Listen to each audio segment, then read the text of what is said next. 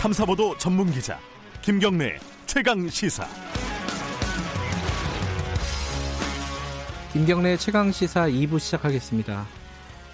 어, 문희상 국회의장 아들 문석균 씨가 어, 아버지 지역구에 출마하기로 선언을 했습니다.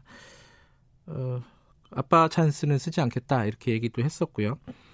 그런데 어, 지금 여당 어, 더불어민주당 안에서 이거는 국민 정서상 납득하기 어렵다라는 얘기가 나왔습니다. 어, 그 얘기를 한 사람이 더불어민주당 김혜영 최고위원입니다. 연결해서 얘기 좀 들어보겠습니다. 안녕하세요.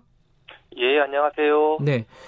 어, 일단은 이 문제 제기 왜 세습이 안 된다. 뭐 이게 좀 얘기를 먼저 듣고 시작을 해볼게요. 왜 안 되는 건지. 예. 이 부모가 국회의원이나 네. 지역위원장으로 있는 지역에서 네. 그 자녀가 부모의 지역 조직을 이 그대로 물려 받는다고 할 경우 네. 사실상 당내의 다른 인물이 경쟁하기 어려운 것이 현실이고요. 네. 또 우리나라의 경우에는 일본과 달리 이 정치 권력의 대물림에 대해서 이 국민들이 동의하지 않는 편입니다. 음... 어, 특히 이 공정이 지금 시대 정신인데요. 네. 이 부모가 현역 국회의원으로 있는 지역에 특히 그 다음 임기에 네. 바로 자녀가 이 같은 정당의 공천을 받아 출마, 출마를 하는 것은 네. 국민 정서상 납득하기 어렵다고 보여집니다. 예. 저도 이제 이 문석균 씨의 출마 관련해 가지고 비판적인 얘기를 하긴 했지만은 문석균 씨 입장에서 한번 좀 여쭤볼게요. 예. 그 아버지 지역구라고 하지만은 본인도 거기서 나고 자랐단 말이에요. 예. 그래서 자기가 정치를 하고 싶은데 그럼 아버지 때문에 하지 말라는 얘기냐? 이렇게 얘기를 할 수도 있을 것 같아요. 어떻게 보세요, 그거는?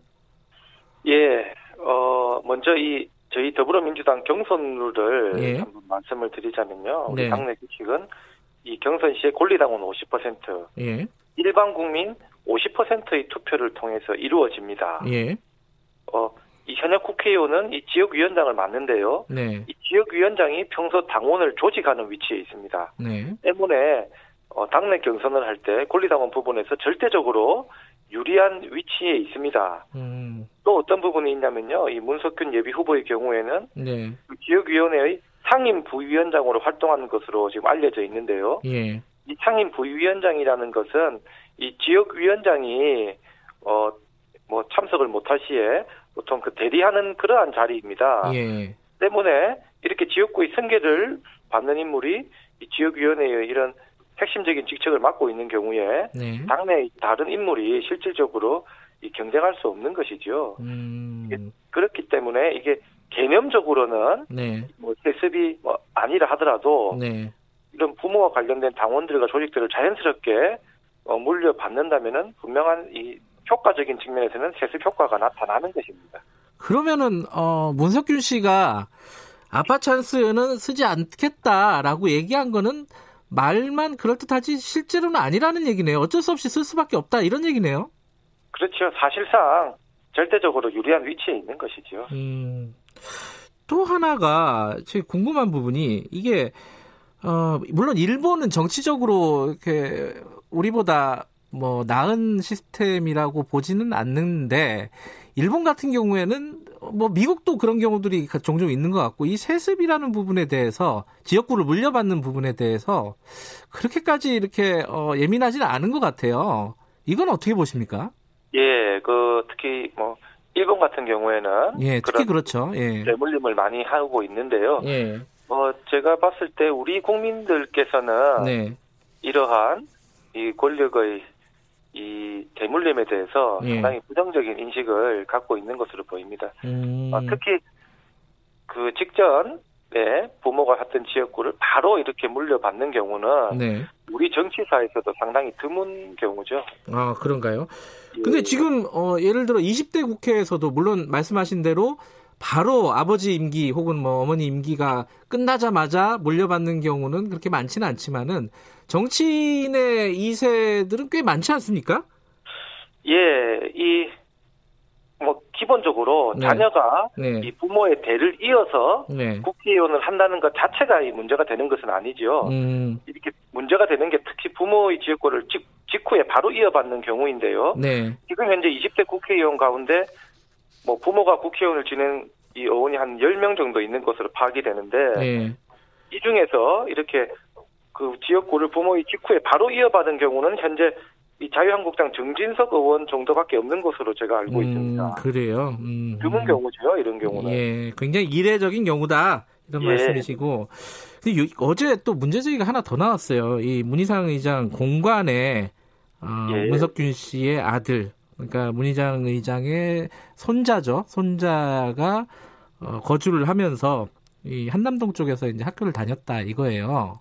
예. 이거 역시 또 아빠 찬스 아니냐? 뭐 이렇게 좀 문제 제기가 있습니다. 이 부분은 어떻게 보세요? 예, 저도 언론 보도를 통해서 알았는데요. 그 네. 부분은 예, 어, 그 부분이 사실이라면은 네. 국민 눈높이에 맞지 않는 음... 그런 부분이라고 봅니다. 예. 궁금한 거는 어, 최고위원 회의에서 이 말씀을 하셨지 않습니까?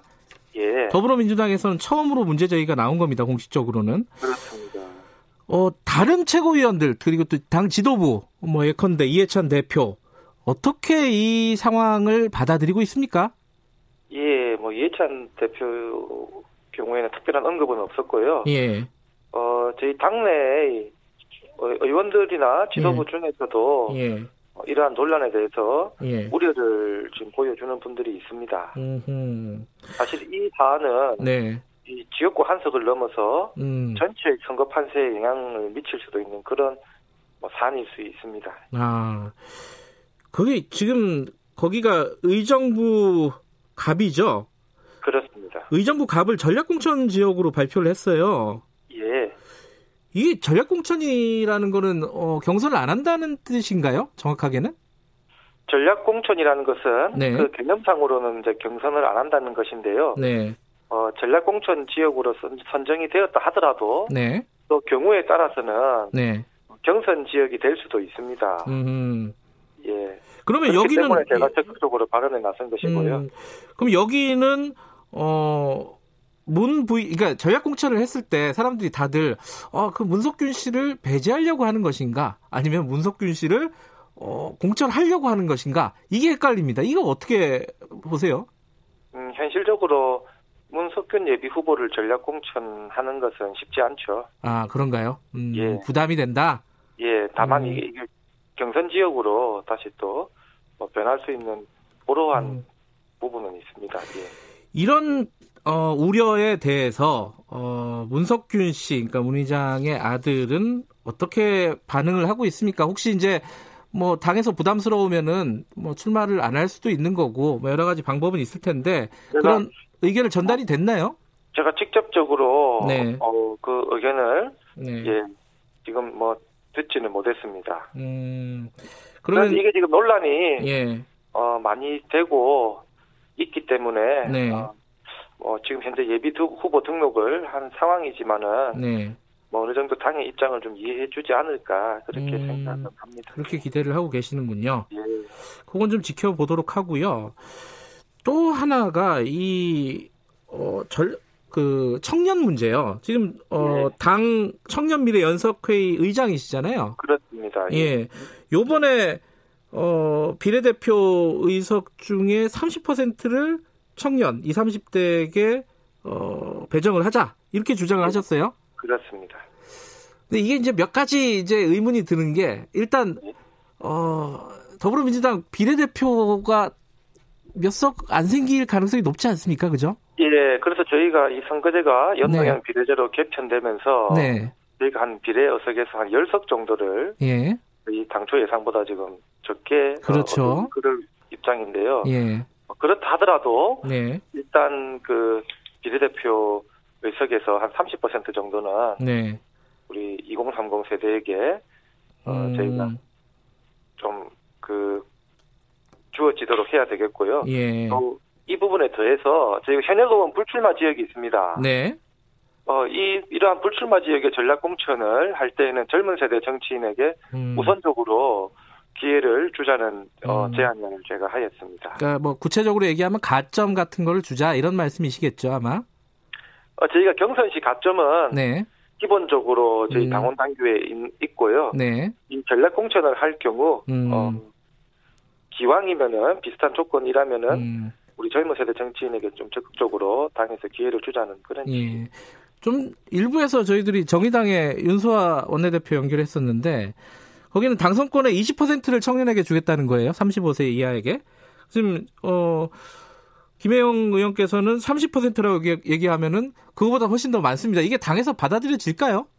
어, 2030 세대 30% 비례대표를 제가 주장을 했는데요. 네. 이게 예를 들면은 이런 교집합 형태가 가능합니다. 음. 이게 여성이면서 청년, 음. 뭐 예를 들면은 네.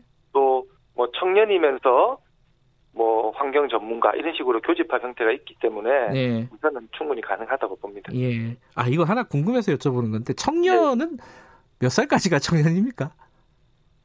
어떻게 보세요? 어, 이게 예, 좀 어렵죠 이거. 그동안 예. 어 여러 법령에서는 달리 정하고 있었는데요. 예. 이번에 청년 기본법이 네. 통과되면서 어 34세까지를 네. 청년으로 규정을 했고요. 네. 저희 어 더불어민주당에서는 네. 이 청년 당원을 만 45세까지로 규정하고 있습니다. 아니 근데 만 45세면은 너무 높은 거 아니에요? 정치권이 예. 상당 상당히 고령화 추세에 있다 보니까 예. 청년 당원의 예. 현재 기준 연령이 높은데요. 예. 어, 저희도 차후에 음. 요 청년 당원 연령을 좀 줄여나가는 논의를 어, 어. 할 예정입니다. 그 기준으로 하면은 김혜영 최고위원도 어, 저도 청년이시네요. 그렇죠. 예, 예. 자, 몇 가지 다른 문제 좀 여쭤볼게요. 음, 예. 하나는 정봉주 전 의원이 금태섭 의원 지역구에 어, 나가겠다 이러고 지금 선언을 했습니다. 이거 어떻게 보십니까, 네. 이거는? 어, 그 부분에 대해서 예. 당에서 우려하는 분들이 예.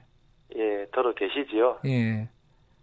아니, 그, 어. 최고위원께서는 좀 이 부분에 대해서 말씀해 주실 수 있으실까 싶어 갖고 여쭤보셨, 여쭤봤습니다. 예. 뭐, 개인의, 예. 뭐, 선택 문제이기는 한데요. 네.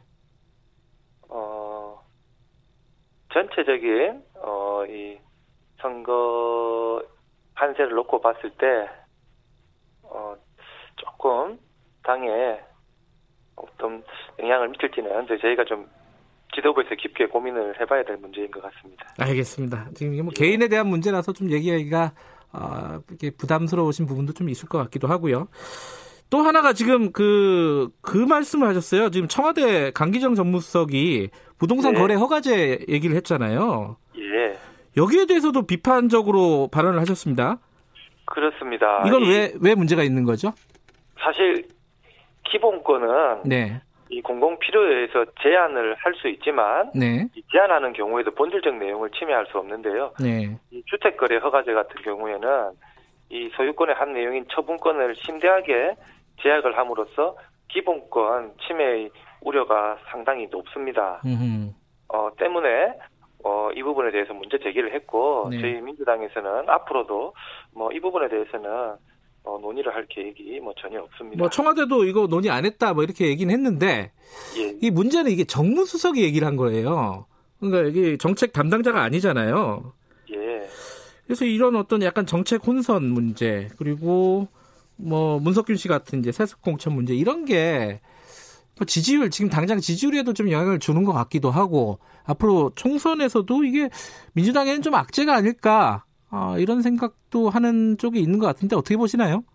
예, 뭐 먼저 부동산과 같이 이런 네. 중요성과 국민들의 관심도가 높은 사안에 대해서는 네.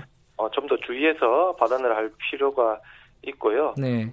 또 저희 민주당은 집권 여당으로서 네. 어, 정책적인 부분에서 당정청 간의 소통을 네. 어, 좀 더 긴밀하게 이어나가고 또 정책을 안정감 있게 음. 어, 뭐 저희가 제시해 나가는 것이 중요하다고 봅니다.